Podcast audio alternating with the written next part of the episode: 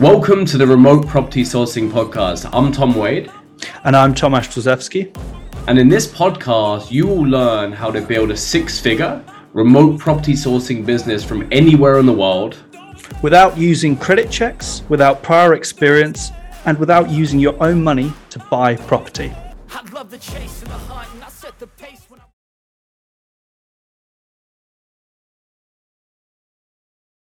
in marketing, you've got two types of activities, if you like. One being brand marketing and two being direct response. And a lot of people think that they need to act in the brand space to get a response, whereas they should be in the direct response, if that makes a lot of sense. Now, when you think brand marketing, think McDonald's, think some of these bigger conglomerate type businesses that are essentially they're using billboards. They are buying mind space. They are putting them space out there. So you're driving along, you see the big golden arches. You might not necessarily pull in. There's no sort of beckoning call, hey, come in here. It's just brand. And you'll see the same with YouTube ads for M&S. You might just see these quite generic ads where they're showing these, might be a car, might be a billboard. And there's no real kind of direct direction to take from the ad. It's, hey, we're here. Now, this is, as we call, brand marketing. What it's about is buying headspace, and it's about pushing the brand of the business out there. And it can be a very expensive form of marketing in the reason that you cannot necessarily track it. And what I mean by that is the fact that you can't identify. I mean, there is technology nowadays that might be able to, but you can't generally count the number of impressions that your billboard might have, for example. McDonald's, although I'm sure, again, there's a form of tracking, but you can't, as a small business, more importantly, put up an M icon, your logo, up somewhere and track the number of people who maybe see it. Or the other thing to say is track the result of those people seeing it.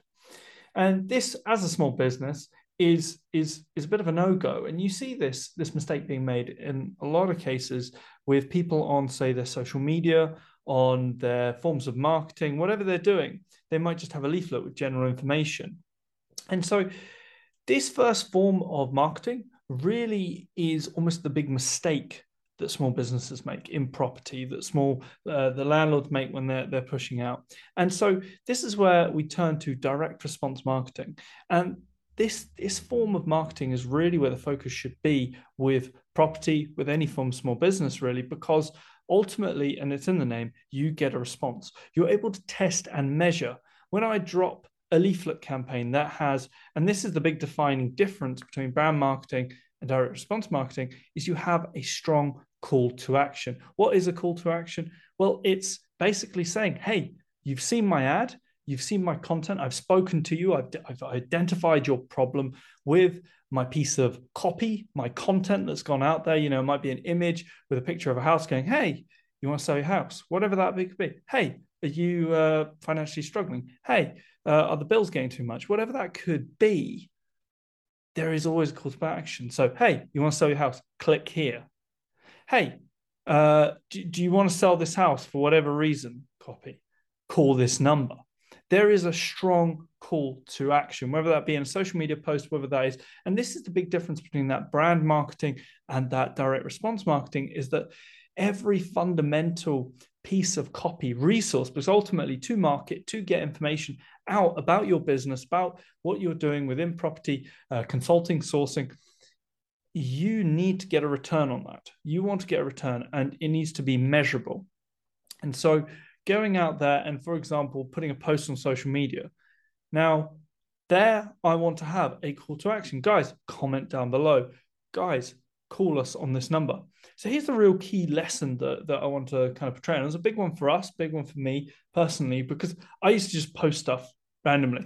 I used to be one of those people, hey, this is what I've done. I used to do vlogs and so on and so forth. And there was no real call to action. Hey, this is what I've done. And this ultimately didn't lead to anything. So the big lesson that I took was actually put a call to action. And what that ultimately meant was that in a certain regard, I could almost step away from that type of content and have marketing that was very direct, very precise. I didn't have to plaster my face over all of it to begin with. And I could ultimately talk directly to the problem of the audience that I was trying to solve and very quickly direct them to our value aspect for them, whether it be calling us for a free consultation, calling us to talk about selling your property. Hey, you're looking to buy properties, call us. Then they'll join our investor database. Whatever that was, it became very, very acute. And that call to action is really the key aspect. So guys, I hope you've enjoyed the podcast. With that said, click on the link below, guys. We've got some free training coming up. We haven't settled the date quite yet, but don't miss out. It's going to be hugely valuable, real insight into the business model that we focus upon. And yeah, guys, don't miss out.